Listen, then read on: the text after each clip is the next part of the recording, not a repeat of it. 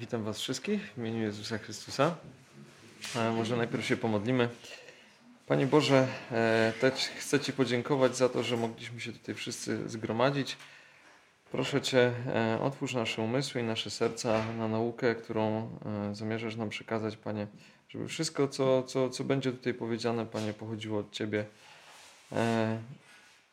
I Panie, proszę Cię, żeby to wszystko było dla nas do zastosowania, Panie, w codziennym życiu, żeby z nami zostało na dłużej. Amen. Amen. E, więc y, trochę będę kontynuował poprzednie moje kazania, które miałem w ostatnich dwóch miesiącach, w maju i w czerwcu. E, więc jeśli ktoś pamięta, to dobrze, jak nie, to sobie część przypomnimy rzeczy. W każdym razie y, to jak y, E, ostatnio mm, stałem tutaj właśnie, znaczy nie tutaj, tylko w szkole, ale, e, ale, ale tutaj jako. Tak. E, ale w tym miejscu, można powiedzieć, to mówiliśmy mm, o Izraelitach, Izraelitach, którzy przemierzali przez pustynię. I chciałem zacząć od tego, że w Starym Testamencie są pewne analogie, pewne obrazy e, do tego, co e, miało miejsce później w Nowym Testamencie. E, I, I pewnym obrazem tego jest właśnie to, w jaki sposób Bóg prowadził Izraela. I mówiliśmy już o tym, że Izrael był w Egipcie, że Bóg wyciągnął Izraela z Egiptu i Izrael przez 40 lat wędrował przez pustynię po co? Po to, żeby wejść do ziemi, którą przyobiecał Pan Bóg właśnie e, temu narodowi. I jeśli zastosujemy tutaj taką analogię, oczywiście analogia nie jest czymś idealnym, tak? Czyli można powiedzieć, że to jest jakieś podobieństwo, coś, e, e, coś podobne, ale nie identyczne, wobec czego nie jest doskonałe, tak? Analogia nie jest doskonała, więc jeśli założymy sobie właśnie, że że Izrael w Egipcie to jest właśnie każdy człowiek, który, który jest gdzieś w świecie, żyje w świecie pełnym grzechu, tak? I, i należy do tego świata. E, wyjście z tego, z tego Egiptu, właśnie to, jak Pan Bóg wyrwał e, Izrael z Egiptu, jest, e, jest tym, jak Bóg nas pociąga, właśnie. Jak Bóg pociągnie tego człowieka i, i chce go. E, e, chce go dla siebie i i człowiek mu odpowiada, e, tak? E, więc, e, więc jest to w pewnym sensie takim mm, krokiem wiary przejście przez, przez, przez pustynię, tak jak już ostatnio na kazaniu mówiliśmy, jest to nasza taka droga życiowa, która nie jest idealna, bo, bo nawet jeśli człowiek jest nawrócony i wierzący, to zdarzają się zwątpienia i upadki i, i zdarzają się różne pokusy, z którymi przychodzi nam się zmierzyć to mimo wszystko wiemy, że Bóg prowadzi nas najkrótszą i najprostszą dla nas drogą, tak? bo On nie chce nam specjalnie utrudniać życia. To my najczęściej sobie chcemy utrudniać to życie. E, to pozostaje nam jeszcze pewien ostatni etap, czyli wejście do tej ziemi, którą przyobiecał nam Bóg. E, I tutaj byśmy sobie już e, może przeczytali fragment, który o tym mówi. Czyli otworzymy sobie Księgę Powtórzonego Prawa, dziewiąty rozdział.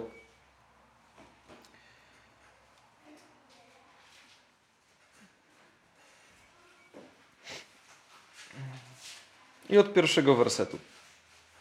Słuchaj Izraelu, dziś przejdziesz przez Jordan, aby wejść i zawładnąć narodami większymi i potężniejszymi od siebie, miastami wielkimi i obwarowanymi aż po samo niebo, ludem wielkim i wysokim, synami Anakitów, których znasz i o których słyszałeś. Kiedy mówiono, któż się może ostać wobec synów Anaka? Wiedz zatem dzisiaj, że Pan, Twój Bóg, przeprawia się przed Tobą, jak ogień trawiący zniszczy ich i poniży przed Tobą, abyś ich wypędził i wytracił szybko, jak Ci to obiecał Pan. A gdy Pan, Twój Bóg, wypędzi ich przed Tobą, nie mów w swym sercu, dzięki mojej sprawiedliwości Pan mnie wyprowadził, abym posiadł tę ziemię. Lecz z powodu niegodziwości tych narodów Pan wygnał je przed Tobą. Nie dzięki Twojej swojej sprawiedliwości ani prawości swego serca wchodzisz, aby posiąść ich ziemię, lecz z powodu niegodziwości tych narodów Pan Twój Bóg wypędza je przed Tobą i aby dopełnić słowo, które Pan poprzysiągł Twoim ojcom Abrahamowi, Izakowi i Jakubowi. Wiedz zatem, że nie dzięki Twojej sprawiedliwości Pan Twój Bóg daje Ci tę ziemię w posiadanie, gdyż jesteś ludem twardego karku. Pamiętaj, a nie zapominaj, jak pobudziłeś do gniewu Pana, swego Boga na pustyni. Od tego dnia, w którym wyszedłeś z ziemi Egiptu, aż do waszego przyjścia na to miejsce, buntowaliście się przeciwko Panu. I jak tutaj możemy przeczytać, Bóg zamierza wprowadzić Izrael właśnie tego dnia dokładnie do, e, do ziemi, którą im przyobiecał. E, I co tutaj możemy ciekawego e, znaleźć? Można podzielić trochę ten, ten, ten tekst na takie, takie trzy można mniejsze fragmenty. Pierwsze trzy wersety mówią o takim wyjaśnieniu tej obietnicy, czyli jest to ten dzień właśnie wejścia, to, to, to co się wydarzy. E, od czwartego do szóstego mamy opis trochę tego, kto i dlaczego w ogóle wejdzie do, tego, do, do tej ziemi. I na końcu mamy e, jeszcze opis i takie, można powiedzieć, ostrzeżenie Boga e, o tym, żeby e, nie zapominał e, Izrael, że przez cały czas, jak był na pustyni, to się buntował i, i również czynił grzech, tak? Też bałwochwalstwa. Więc Analogia, tak jak już powiedziałem, nie jest doskonała. Co to znaczy? To znaczy, że to wszystko jest zawarte w pięcioksięgu mojżeszowym, tak? Jest to zawarte, w, jakby można powiedzieć, w prawie, tak, tak zwanym, tak, tak, tak, to, tak to się nazywa. Wobec czego jest to pewna historia, tak, która opisuje e, życie Izraela i nie jest e, do zastosowania do nas, jakby można powiedzieć, jeden do jednego, dlatego że my nie jesteśmy już pod prawem. To trzeba zawsze pamiętać. E, I teraz posiłkując się, posiłkując się tą analogią, e, chciałbym przeczytać jeszcze dwa fragmenty z Nowego Testamentu, które też można powiedzieć traktują o czymś podobnym, tylko już w zupełnie innym kontekście. Więc możemy sobie otworzyć jeszcze też Księgę Objawienia, 21 rozdział. Tutaj też mamy opis tego, kto, dlaczego i gdzie wejdzie. Czyli mamy objawienie 21 rozdział od 10 do 12 wersetu. I przeniósł mnie w duchu na górę wielką i wysoką i pokazał mi wielkie miasto, święte Jeruzalem, wstępujące z nieba, mia, mające chwałę Boga. Jego blask podobny był do drogocennego kamienia, jakby jaspisu, przezroczystego jak kryształ. Miało ono wielki i wysoki mur, miało dwanaście bram, a na bramach dwunastu aniołów i wypisane imiona, które są imionami dwunastu pokoleń synów Izraela. Oraz jeszcze wcześniejszy fragment od szóstego wersetu. I powiedział do mnie: Stało się, ja jestem Alfa i Omega, początek i koniec. Ja spragnionego mu dam darmo ze źródła wody życia. Kto zwycięży, odziedziczy wszystko i będę dla niego Bogiem, a on będzie dla mnie synem ale bojaźliwi, niewierzący, obrzydliwcy, mordercy, rozpustnicy, czarownicy, bałwochwalcy i wszyscy kłamcy będą mieli udział w jeziorze płonącym ogniem i siarką, to jest druga śmierć. E, I tutaj pierwszy z tych fragmentów, który przeczytałem, tyczy się opisu miejsca, tak? A miejsca obiecanego, tego jak on będzie, ono będzie wyglądać, e, a drugi tego, kto może tam wejść. I jest to pewna analogia właśnie do tego, co przeczytaliśmy właśnie w, tym, w tej księdze powtórzonego prawa. E, tak więc prawo, jak wiemy, było wychowawcą ludzi do czasu e, przyjścia Mesjasza, tak? który przyniósł Nowy Testament swojej krwi. E, więc mm, Biblia w Nowym Testamencie określa pewne obrazy właśnie Starego Testamentu jako cienie rzeczy przyszłych i czytając właśnie ten Stary Testament nie sposób e, nie dostrzec właśnie tych analogii. I w tych analogiach również są też pewne kontra, kontrasty. Izraelici wchodzą do swojej ziemi obiecanej przez Boga już dawno temu, tak? On już obiecował Abrahamowi, Izakowi i Jakubowi o tym, że, że posiądą tą ziemię. I aby do niej wejść, musieli przejść długą wędrówkę przez pustynię. E, jaką Bóg obietnicę złożył nam e, w Jezusie Chrystusie i e, i kiedy, że tak powiem, ta obietnica zostanie wypełniona.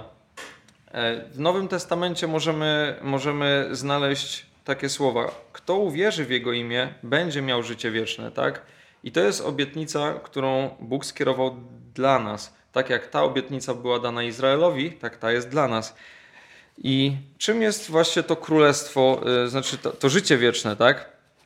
Życie wieczne, e, o którym jest mowa, jest to Królestwo Boże. Królestwo Boże, które, o którym Jezus wspominał wiele razy w swoich przypowieściach, tak? E, możemy sobie e, otworzyć też e, Ewangelię Jana. W czternastym rozdziale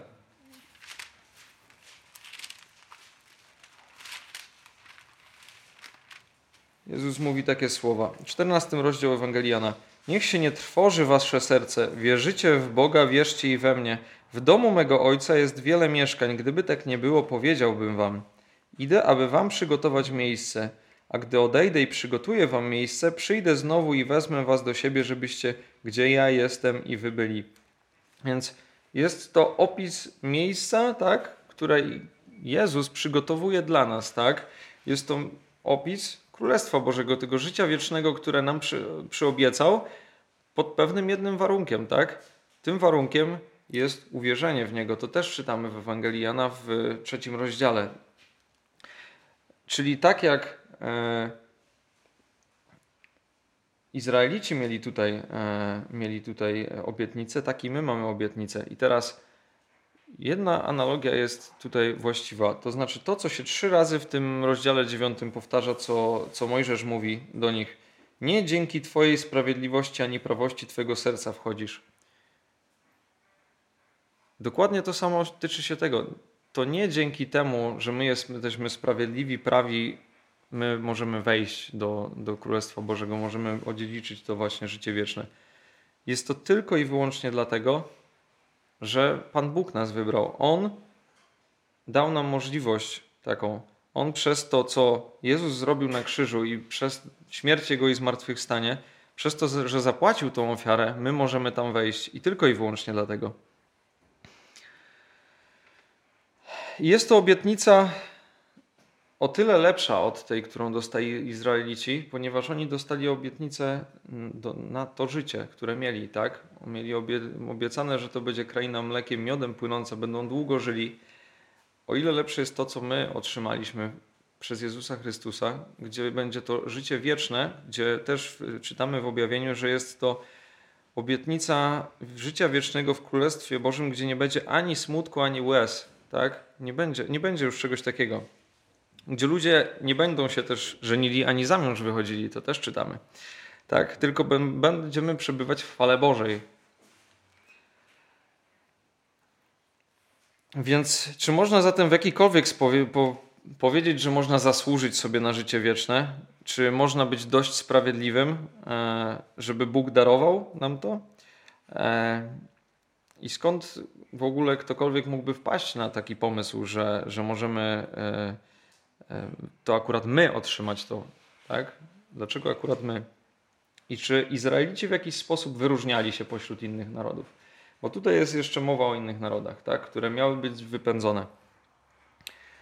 E, czy my się zatem w takim razie wyróżniamy wśród innych ludzi, że to akurat my mamy odziedziczyć to życie wieczne?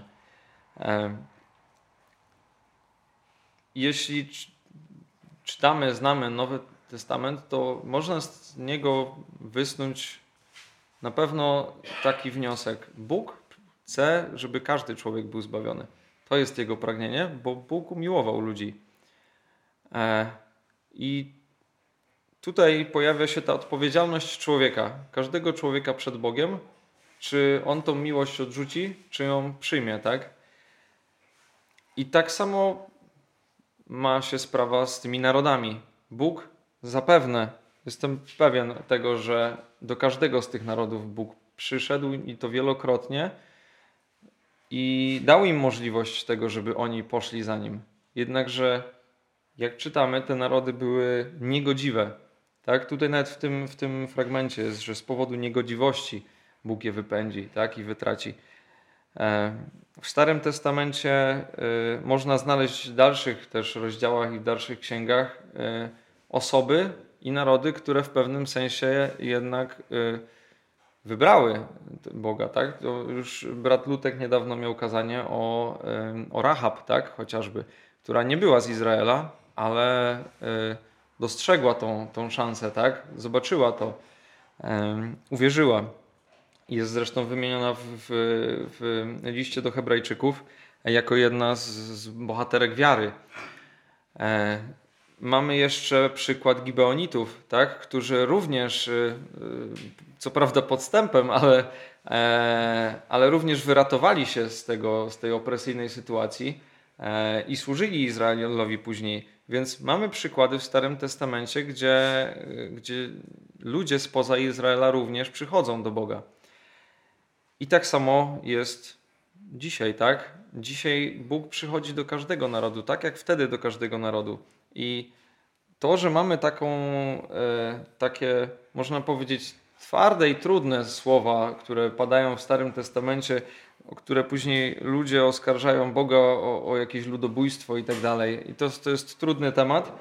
To wiedzmy, że to nie działo się bez powodu. Bóg nie jest y, okrutnym Bogiem, tak? Bóg jest sprawiedliwym przede wszystkim Bogiem e, i miłościwym, więc mamy przykłady tego, co prawda nie ma przykładów konkretnie, że ci Anakici, Amalekici i tak dalej e, w jakiś sposób byli nawoływani przez Boga, te wszystkie narody, to mamy inne przykłady, które mówią, że Bóg tak działał, tak? Że Bóg nawoływał tych ludzi i oni mieli szansę, żeby się do Niego nawrócić.